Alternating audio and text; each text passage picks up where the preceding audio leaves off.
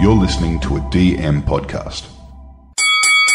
Ladies and gentlemen, I introduce to you the podcast with the best banter, greatest gut feels, and most ridiculous narratives on planet Earth. Get ready to dominate the NRL fantasy season with the team from Talking League.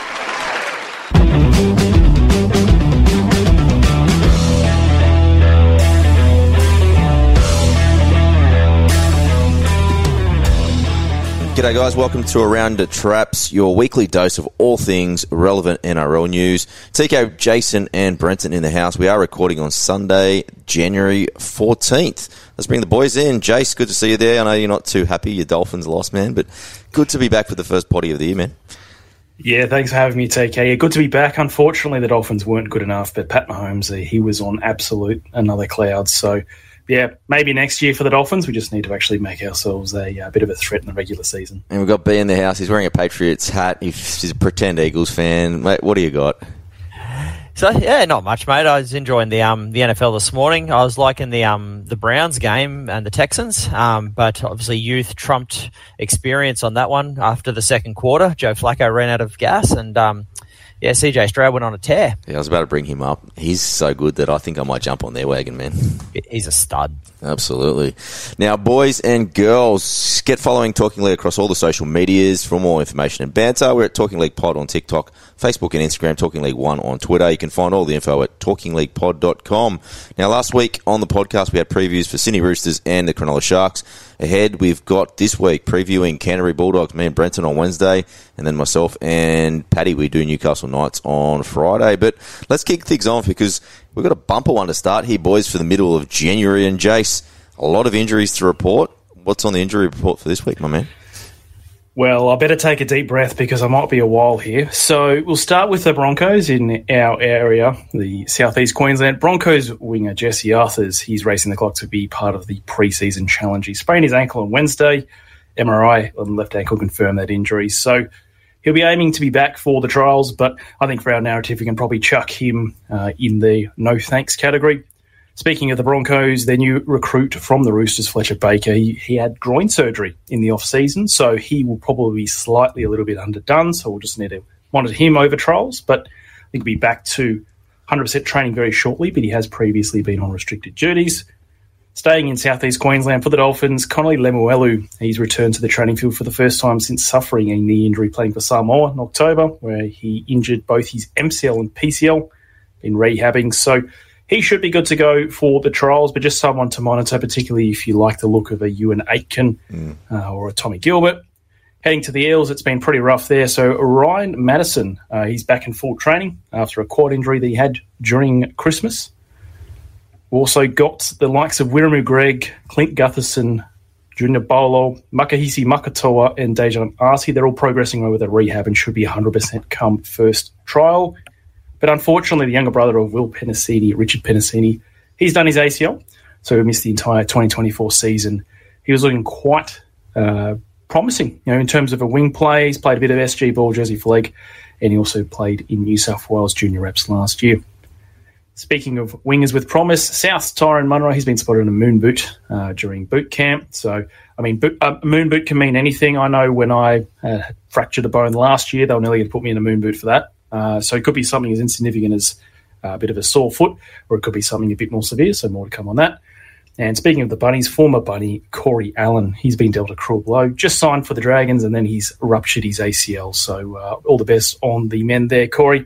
And then lastly, probably the most controversial topic this week was Ron Volkman. So he had provisionally agreed a deal to go to the Dolphins, having been released by the Warriors, but his contract is set to be terminated as scans revealed that he's shoulder injury is more serious than expected. So, with that, TK, where do you think it stands for Volkman? Is he just going to be unsigned this year or what? Yeah, a little bit of talk there in the paper now. The Warriors are putting it back on the Dragons, so you'd have to think that someone's going to have to cover these wages for this for this year. Apparently, the, the Wires were actually going to loan him out, so maybe they didn't know as much as they the Dragons are saying that they did know. But a bit of a tussle there. You'd think the Players Association would get involved here, right, Robbo? Uh, without a doubt. I mean, the ROPL will get over anything. But yeah, that's one where player welfare, uh, not just from you know him as a future NRL player, but in terms of financial stability, hopefully we can get a nice resolution done there. Because supposedly the contract was verbally agreed, but not signed, which seems weird because he was already training with them, and you just think the risk of you know around insurance, which you know the worst cases happen here in terms of a severe injury or severe diagnosis, that yeah, just seems a bit of lack of due diligence on some party here. And uh, of course, as well, uh, Toa Sipley's got a pec injury out for three months, so combining him with Matt Lodge, his ACL, and uh, might need some middle minutes after old mate Sean Keppie heads to the Bunnies. For sure. Before we move on, mate, Tyrone Munro and that moon boot, comparing him to yourself. What is this grade four carry on, mate? So you'll be back next week. Potentially, no. I just remember my physio, and I, I must stress, not a physio, have no qualifications in any medical field whatsoever. but I just recall the physio saying that you can have a moon boot on because you have a sore foot, or you can have a moon boot on because you've got a severe calf injury, you've blasted your ankle out, or uh, you've redesigned your entire foot. So, yeah, wait and see on that one.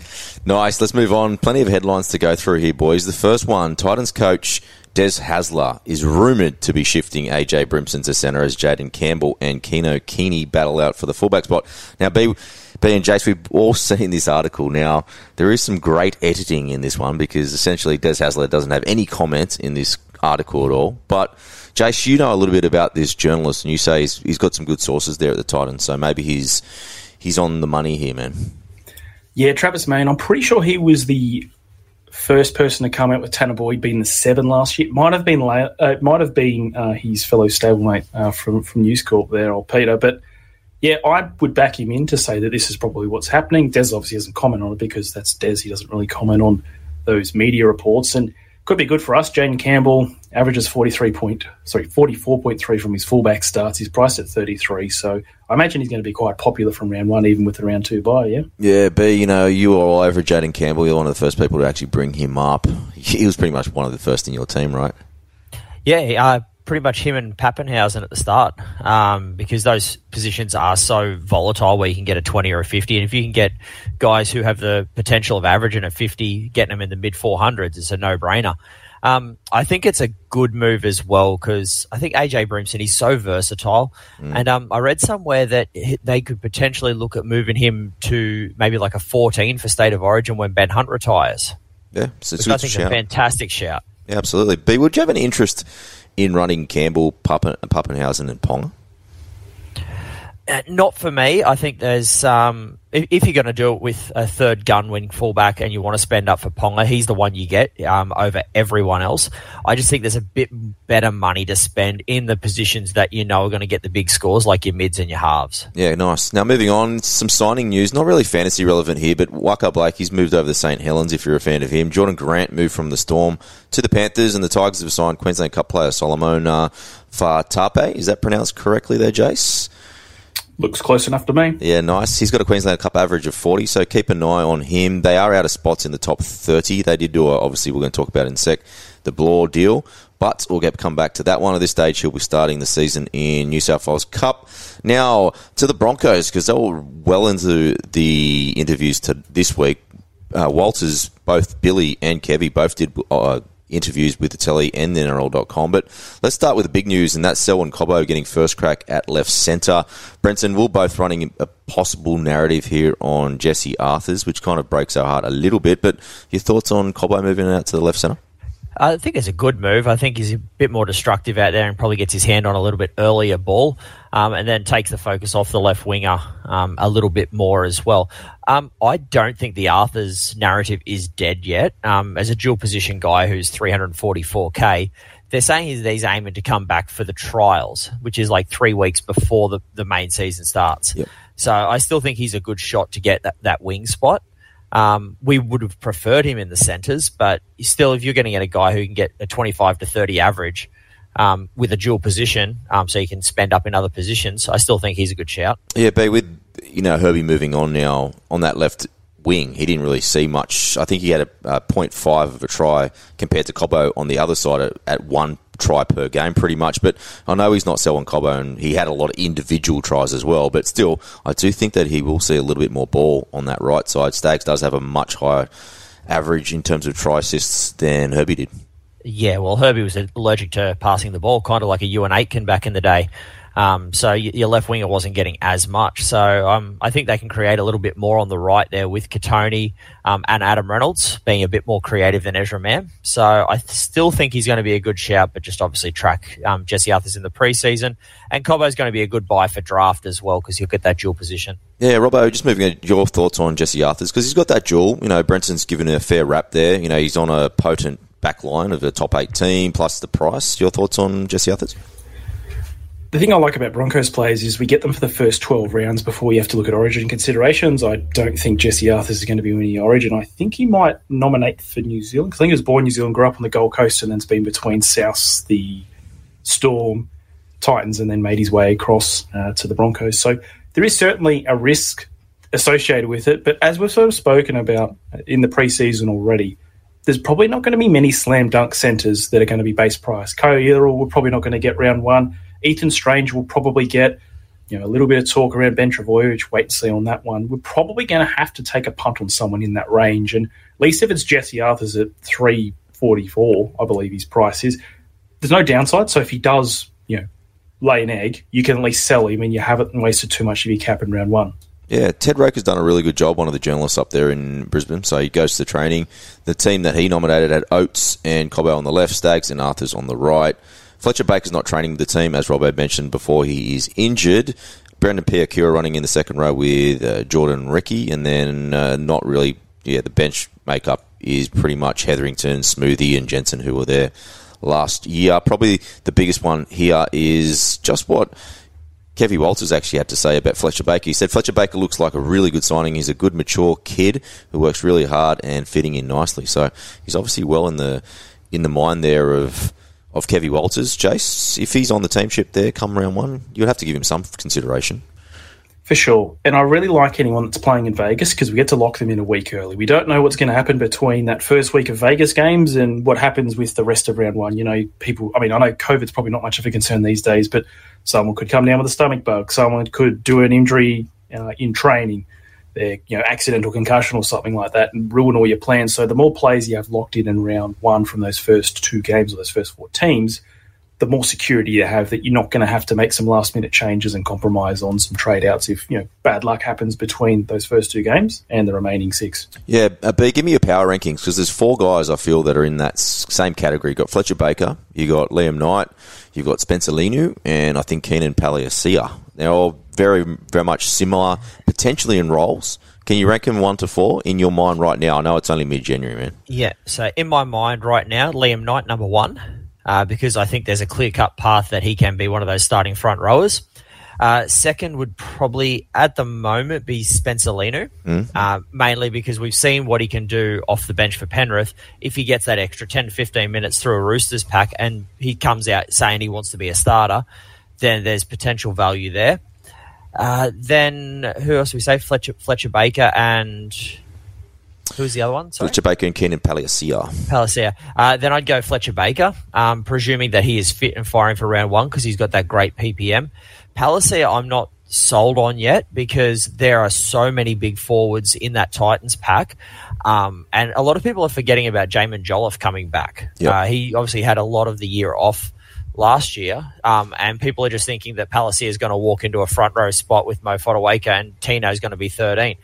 Des could throw a curveball. He might like Erin Clark at 13. So therefore, Tino and Mo start, and Palasia is playing a bench role. You know, so there's there's so much more unknown for the Titans. Um, he's also a little bit more expensive than most of them. So yeah, I'd go Knight, Leniu, Baker, Palasia. Nice. Now, Xavier Willison's another one to put on your radar. He's been training with plenty of, he's been getting plenty of first team reps there as well. They're saying he's a dual, 263k mid edge. So just put him on the watch list there for the trials. Now, moving on, a funny one here, Jace. You're going to lose your love interest, mate. Tommy Talau is dating Jess Sergis. Now, she is obviously one of the best centres in the WNRL, if not the best centre in the WNRL. Tommy Talau, his dad was a very good player. Now, where does that leave him?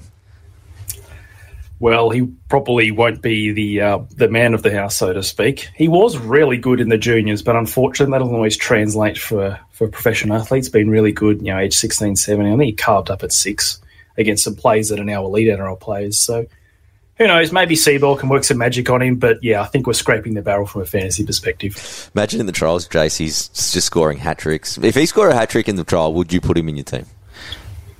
Oh, I would love to. More, more so, probably more just for the memories. You know, Brendan Smith's probably going to be my team for the fourth year in a row. Uh, this would probably be the third or fourth time I'd pick Talau. So yeah, look, if he does it, we can we can work on that. But uh, I think I'm pretty safe in not having to do that. Tommy Talau, 265k. How good was it with everyone thinking that when I put that post up that I actually did think he was going to average 50? like, read between the lines, guys. Jesus.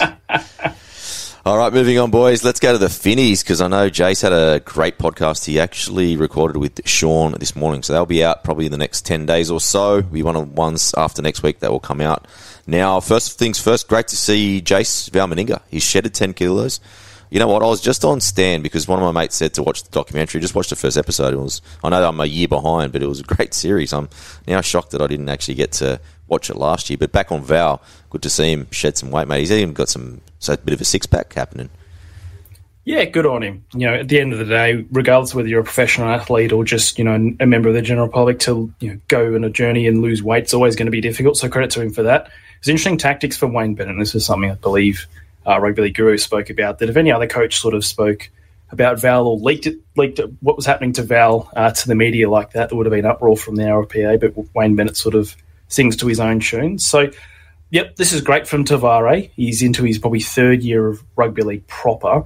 He's probably not going to get a spot on on on the uh, starting sheet above Jack Bostock, but you know, mm. remains to be seen if there's a couple of injuries around. Nice. Now let's move to Jack Averillo, and now on the Bloke podcast, Denham was giving him a massive rap. Apparently, Finn Diesel, who who is Kaufusi, came up to him and said that Jake Averillo is training the house down, and we love that. We love when someone's training the house down. Now, just turning you, Brenton, first. Have you had a little look at Jake Averillo? Uh, mate, just as you guys were talking, I've added him in my team. So, Go, tell me why. Tell me why. So, uh, funny enough, I've just um, destroyed my Jesse Arthur's narrative. Um, I had a spare 120 odd K, so I was like, oh, Averillo training the house down. I'm a sucker for a good narrative. Not injured, um, and he's an ex doggy, so yeah, yeah, put him in. Nice, Jace. Do you want to spoil the podcast, or do you want to maybe just give a little bit of a preview of? I know you're a lover. He's your now love interest. yeah, I think the rule for me with love interest is they have to be someone on the Dolphins that's either new to the team or new to the starting team. Just because I'm going to see them play every fortnight, so you know it's better than watching some bloke on TV for 25 rounds. So the thing with Averillo is you look at the numbers, they're not great. And most people would know, my, most of my analysis is around the numbers. Looking from the qualitative factors in and around the fact that he'll be playing inside Jamayne Isaako, probably the best finisher in the NRL, is going to be some opportunities for him to potentially improve his attack.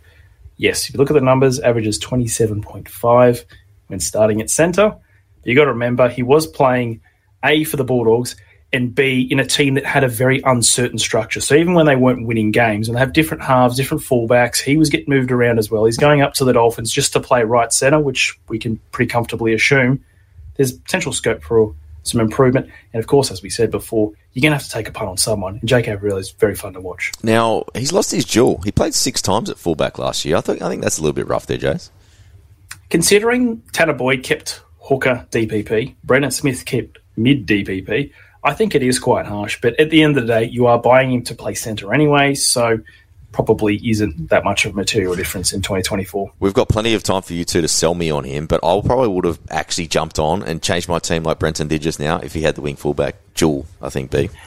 Is, is there a world where they move Hammer back to centre since he's a state of origin centre and they play Averillo at fullback? I think there's potential for that. My only issue with that probably would be is the I know there's a difference between left center and right center. Herbie's traditionally a left center at the Broncos and did really really well there. And then in Origin, unfortunately for us New South Welshmen, Hamiso t- tore us up at left center. So I think it would more likely be Herbie at fullback as opposed to Averillo, but who knows? Wayne has a few tricks up his sleeve that he uh, may activate in round one. Given they've got two trials, I reckon you probably see Jake maybe play there in game one I think Hammer will start there in game two when they've got the full team on, and then I think maybe in the second half Herbie will play fullback just so they can kind of just see. But it's a good shout. I think it's probably not a high probability, but it's always an option because Jake can obviously ball play a little bit, and we've seen Hammer's one of the best centers in the world, right, when he plays there. So yeah, food for thoughts for sure. Now, boys, let's move on to the Raiders. Now, that's on a really good uh, they've a really good player here in Zac Hosking who moves over from Penrith. He's kind of whoring himself out a little bit. I think that's four clubs in four years though.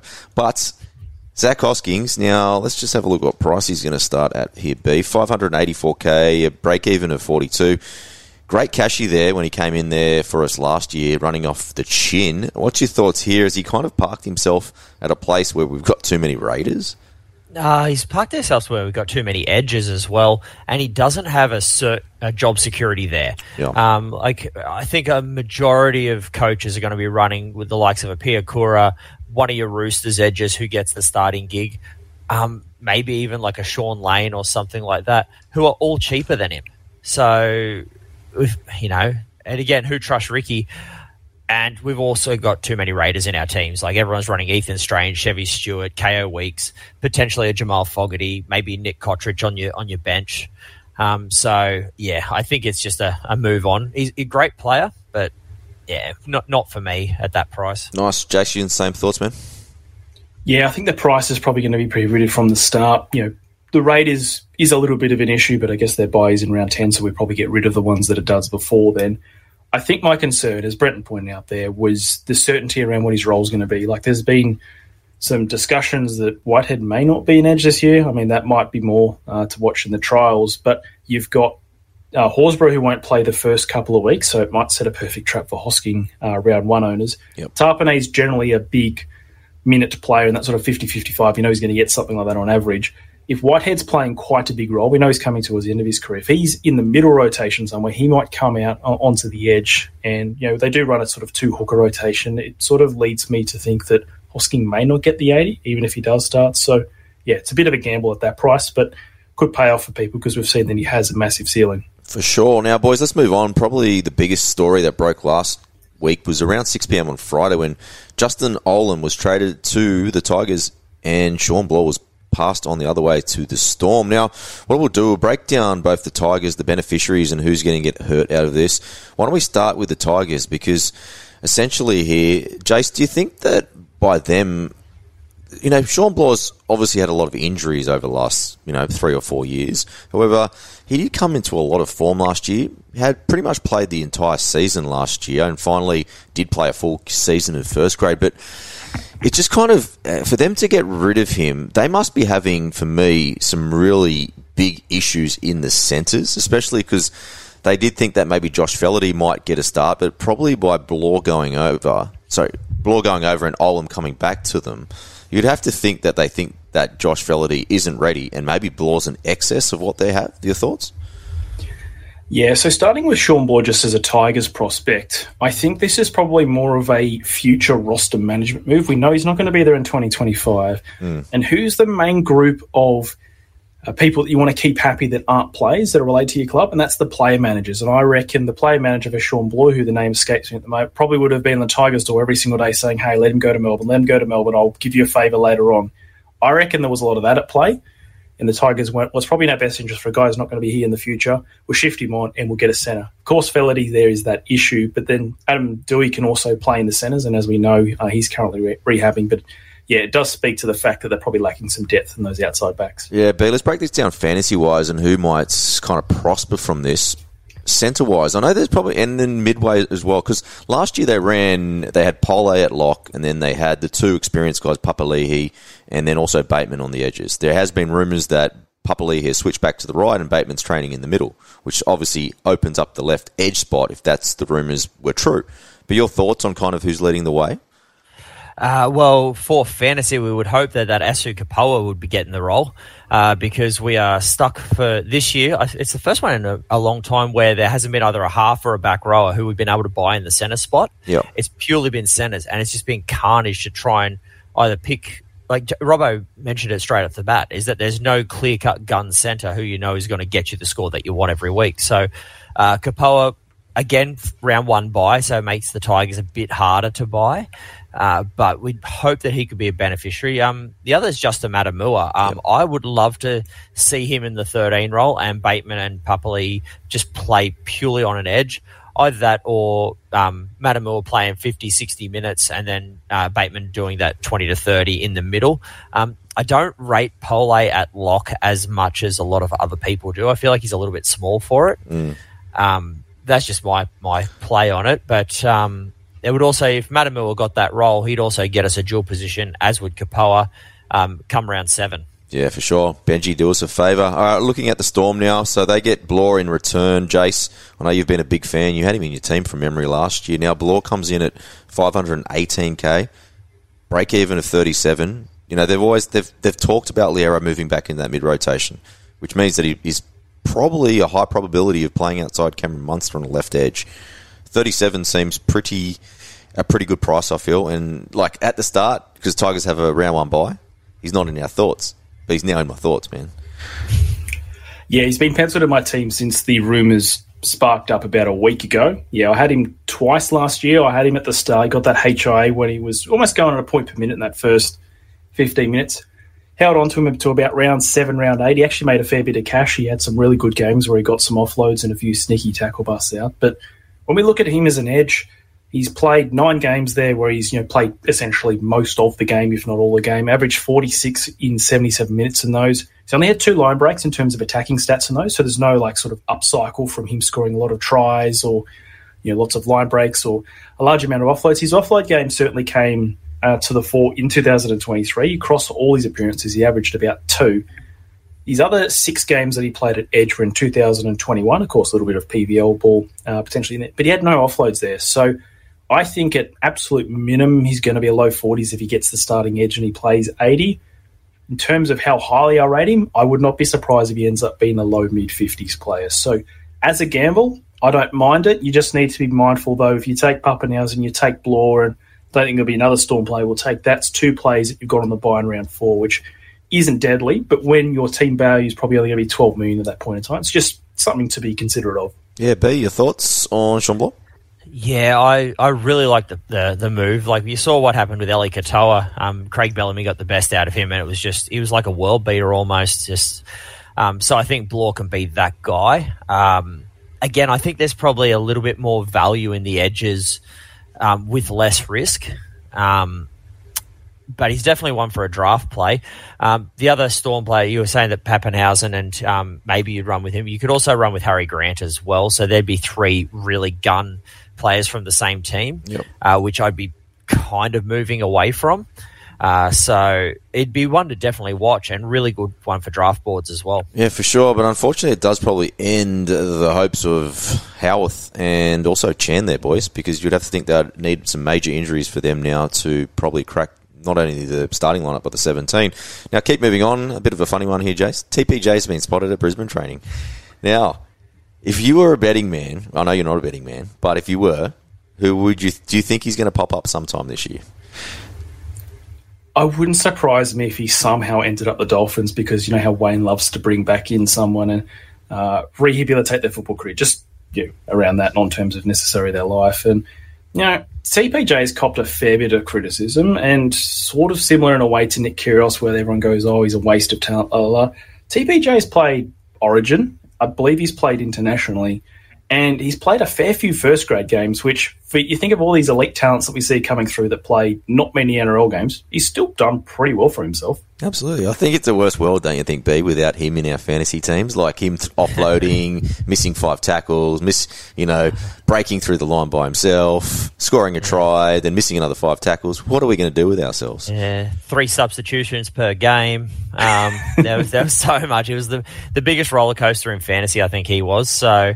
Um, yeah, like Robbo says, I actually wouldn't be surprised if he rocks up at the Dolphins just because he's a Broncos training because he's just he's probably living up this way, I presume. So, not reading into it too much, but you know, if he doesn't make a fledgling boxing career, I'm sure everyone loves a, a, comeback story, and I think I think Wayne Bennett would be the man to do that for him. Now, boys, Jayden Brailey, he was on the radio as well. He was ringing in from their Tamworth trading camp where they're getting stuck in. He did nominate Tom Jenkins, David Armstrong, and Fijian winger Latea Mosi Dereke as the contenders for the role. So, kind of leaving Mapapalungi out of the reckoning at this stage, which is kind of interesting because the coach had been talking about him. But, Jace, you know a little bit about Dave Armstrong here, mate just talking to some some of my mates who are good Knights fans, uh, they were very high on him in terms of his performances in. I believe he played a fair bit of New South Wales Cup last year. Quite pacey, which obviously as a winger is something you want to try and replicate with Dom Young.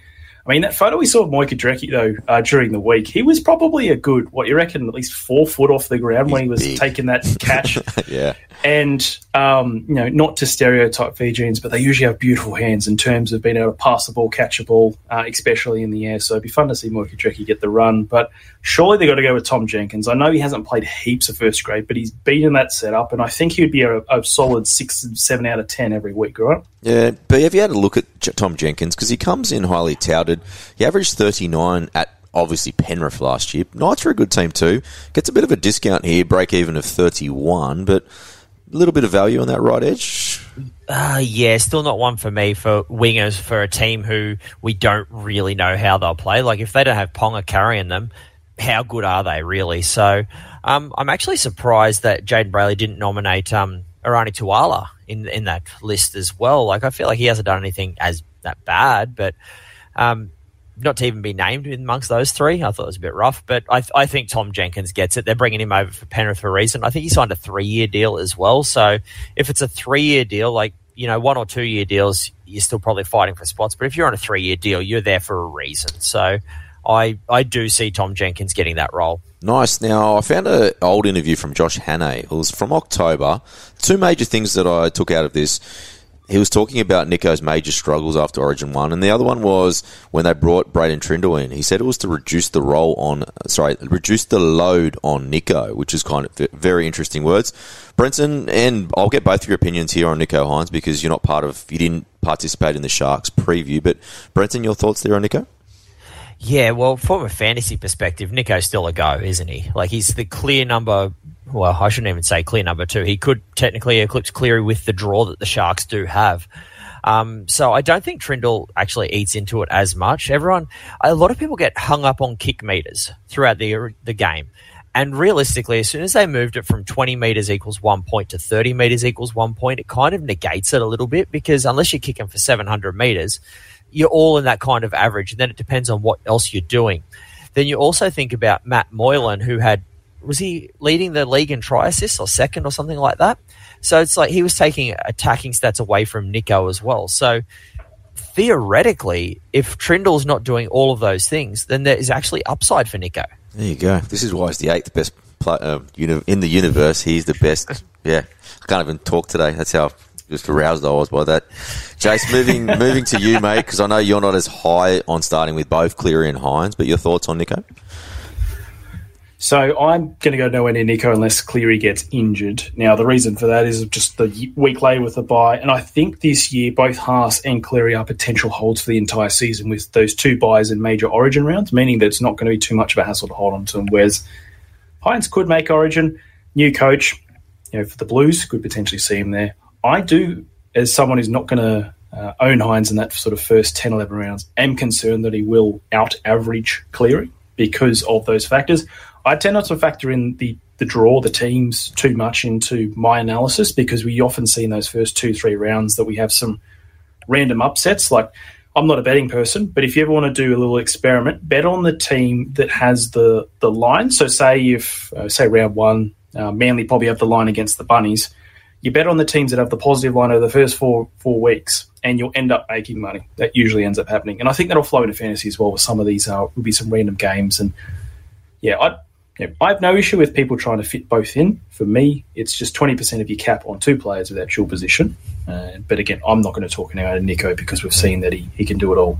Okay, boys, moving on to the Cowboys. A couple of things out of there. Coen Hess was the first. He had a pretty long conversation with NRL.com. First thing that stood out was they've got a new defensive coach there, boys. Changed their defensive structures. Now, Brenton, we're pretty keen on Reece Robson here, who did have a few defensive issues, especially the back end of last year. Reuben Cotter as well. He was a little bit off.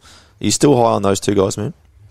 Uh, still high on Reuben Cotter. Uh, Reece Robson is an interesting one for me, mainly because I, I never owned him last year, and I saw so many people get burned from him.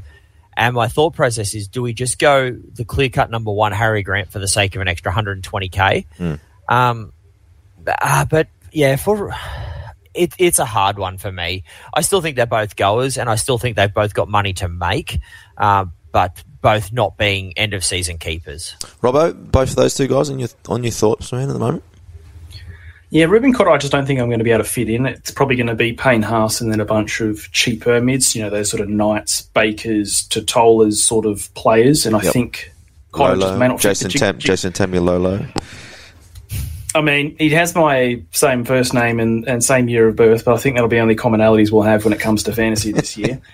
Reece Robson, I've never actually owned, funnily enough, speaking of names, I've never actually owned him in any form of fantasy. I don't even think draft. Uh, I've got him penciled in. I'm going to take him. For me, it just looks like I can play him for the first 12 rounds, see how he goes. He started quite well last year, had a lower production in terms of try scoring compared to 2022, which, I mean, probably comes with the fact that Cowboys finished third on the ladder in 2022 and then didn't even make the eight last year. So, yeah, and for me, he's a player that I think at worst he will perform at his price, whereas I do fear that Cotter could actually go backwards. Nice. Now moving on to Semi Valemei. Unfortunately, he got robbed. Hopefully, he's okay. He did talk about maybe he maybe he was training at right centre. The reason why is Viliami Vailea here, Jace. He's stuck in New Zealand with visa problems. We had a little bit of a look into this one, and it appears that he is actually from Tonga, and that's the reason why he hasn't got his visa. Yeah, so I don't know whether he's got dual citizenship with New Zealand because I think Eliesa Katoa, he was born in Tonga, but I believe he picked up New Zealand citizenship, so doesn't have those visa issues. So, yeah, hopefully Viliami can uh, can get that that sorted out. But it sort of indicates to us, based off that, if we want to take it at you know complete face value, that Viley is probably going to be the starting right centre. Yeah, looks like it, and that means what we might, depending on what they do with Kyle Felt, we could potentially get a good young winger there as well. So one for the trials to definitely have a look there. Now, B, let's move on and let's finish things off with Shane Flanagan because he had plenty to say. Unfortunately, he did have the, probably one of the worst weeks. I don't. I don't think you can get worse than that. His father unfortunately passed away, so condolences to, to Shane. And then two of his signings for this year, well, one of them got shipped out and the other one got an ACL. So not a great week for, for Shane Flanagan here, but he, he was good enough to still speak to a couple of media organisations. And there's no doubt that the man that's on his mind here, B, is Zac Lomax. And it has a lot to do with Shane making him better technically. And he spoke a little bit about training in both fullback and centre. But your thoughts on maybe Zac Lomax being a breakout star? Well, he's always been a star for that position, hasn't he? So, um, but in terms of regular football, um, he was always kind of like on the cusp of origin, but never got, quite made it. Um, Dragons do have a good history of developing good centres. So, um, for fantasy, if you're going to start with someone, I think he would probably be the gun for me, him or Valentine Holmes to start with. Um, he said something about he was training at fullback, but it was to make him better at centre, from what I understand as well. So it, it kind of dispels that rumor that they're going to run Zac Lomax at fullback, and uh, I think they'll stick with Tyrell Sloan at the back there. Uh, so, yeah, I, I think it's going to be great for him. He's he's contracted there for a long time. I think till 2026, uh, and he's a player that I like watching. He's got the Gasnier, uh, the not the the um the Gidley flick as well, and he's just he's he's great to watch in that position. So, um, yeah, I hope he goes really really well this year. Jay, something that's always standing out in these interviews with Flano is him talking about Kyle running the team and letting Ben Hunt run a lot more. Now, I don't think that it totally eliminates and makes it like a, maybe a Fogarty situation where Kyle's doing all the kicking and taking over goal all that sort of stuff. But I do think that there might be a tiny bit of value here, and maybe Kyle. And uh, it's a very interesting watch here for the Trolls. It certainly is. I remember in one of the earlier Mercado articles I did for this season, and I think it was the only one I've done as an audible, where I pointed out the fact that Kyle Flanagan's average didn't actually get adjusted for his pricing because he had about nine games off the bench where he didn't play many minutes for the Bulldogs and didn't go at PPM, so it dragged his average quite down. So he's at a 25. I see if he plays 80 minutes in the halves, even if Ben Hunt dominates the kicking and, he, and Kyle doesn't goal kick, I still see a 500k player there. He may not get there in three or four weeks, but he'll have the odd game where he gets a try assist or maybe a little line break or something, get his scores going. And you know, if we're looking at a little bit of depth, because we're probably expecting to have you know maybe one, if not two, decent players on buys in those first few weeks. You know, we've got the Titans potential, got a Campbell. You know, round three with the Dolphins. If you jump on the Averillo Express like me, you'll be uh, needing someone to come into the 17 somewhere. Round four, you're looking at the Storm having multiple players. Uh, Nico with the buy in round 5 Chin with the buy in round six. And And then you get into the bunnies if you're going down the Cam Murray route. So having someone like Flanagan that may not be in your best 17, but be a very solid, solid 18th man, if he's playing six, uh, he's pretty much going to be locked in for me. I like it. Now, boys, that was the last article for the week. What we'll do is just to keep ourselves accountable and keep a keep a watch of what we're doing. We'll, read out our teams. Let's get our teams up here, boys. While you guys get that out, I'll, I'll read you out. Why don't we read the starting team out first, and then we can go interchange by in, and then we can go the emergency. So I'll go first. Now I've got Reece Robson at hooker. My current mid is Curran, Cotter, and Tatola. My edges are Lane and Wong. My halves are Cleary and Hynes, who are the captain and vice captain. And centres are Ethan Strange and Jesse Arthurs, with wing fullbacks J- Jayden Campbell, Ryan Papenhuyzen, and Tyrone Munro. Jace, yours? So starting 13, you've got Reese in, in hooker. Your mids, in terms of most three expensive mids, uh, Payne Haas, Josh Curran, and Tevita Tatola. Edge, we've got Sean Blore and Brendan Piakura. Uh, halves, we've got Fogarty and Cleary, who will, of course, be the captain. I still haven't moved Arthurs out yet, but he'll probably shift, uh, I'd say, during this week. But him and Averillo in the centres, and then winger fullback, same as you, Campbell, Papenhuyzen, and Munro. Nice beat. Alrighty. So uh, running Reece Robson at hooker. Right now, got Haas, Cotter, and Tatola in the mids. Uh, running Wong and Piakura on the edges. I'm running a Cleary Hynes double as well. Uh, centers, as of this podcast, I'm running Ethan Strange and Jake Averillo. Uh, and then Papenhuyzen, Campbell, and either Chevy Stewart or Kaeo Weekes. Nice. So let's go to our bench in the first four that appear. I've got Cheese, Piakura, Schuster, and Fletcher Baker. Jace? So yeah, going by price, I've got Cheese, Liam Knight, Josh Schuster, and Baker because Baker's slightly more expensive than Flano. Nice. Beep. Yeah, uh, running Cheese, Curran, uh, as they've both got the dual, so I like to run my jewels on the bench. Uh, then I got Kyle Flanagan, uh, and then at the moment I've got Kaeo Weekes or Chevy Stewart because I presume that one will be fullback and one will be six. Nice. Okay, going back to our emergencies, I've got Danny Levi, Kaeo Weekes, Cotric, and Apu Kepaoa. Jason? Kyle Flanagan, Sam Hughes, Ethan Strange, and Chevy Stewart. Like it. And beat. Yeah, uh, running Sam Hughes, Ben Trbojevic, Nick Cotric, and as of this podcast, Justin Matamua. Oh, I like it. Food for thoughts. Yeah, I might join. I might put. I like Map and Matamua, so I might join him in. All right, ladies and gentlemen, that was around the traps for the first week back. Just remember, we've got some pods in the bank there, Sydney Roosters and Sharkies that you can check out. This week we've got the Dogs and Knights. The following week we're definitely going to be doing the Dolphins and uh, also the Tigers are recorded, and then we'll add one more to that week. But boys, thanks for joining us, Pete. Thanks for your thoughts, and we'll check you next Sunday, man. All good, mate. Take care. Jace, all the best, and again, we'll see you. Thank you for the thoughts, man. There were some good ones there today. Nice, thanks for having me, and I'll see you next Sunday. Cool, ladies and gentlemen, thank you for tuning in. Just remember Talking League Pod on TikTok, Facebook, and Instagram, and you can find all our info at talkingleaguepod.com. But we'll check you Wednesday, me and B, with the Canterbury Bulldogs. We'll see you then.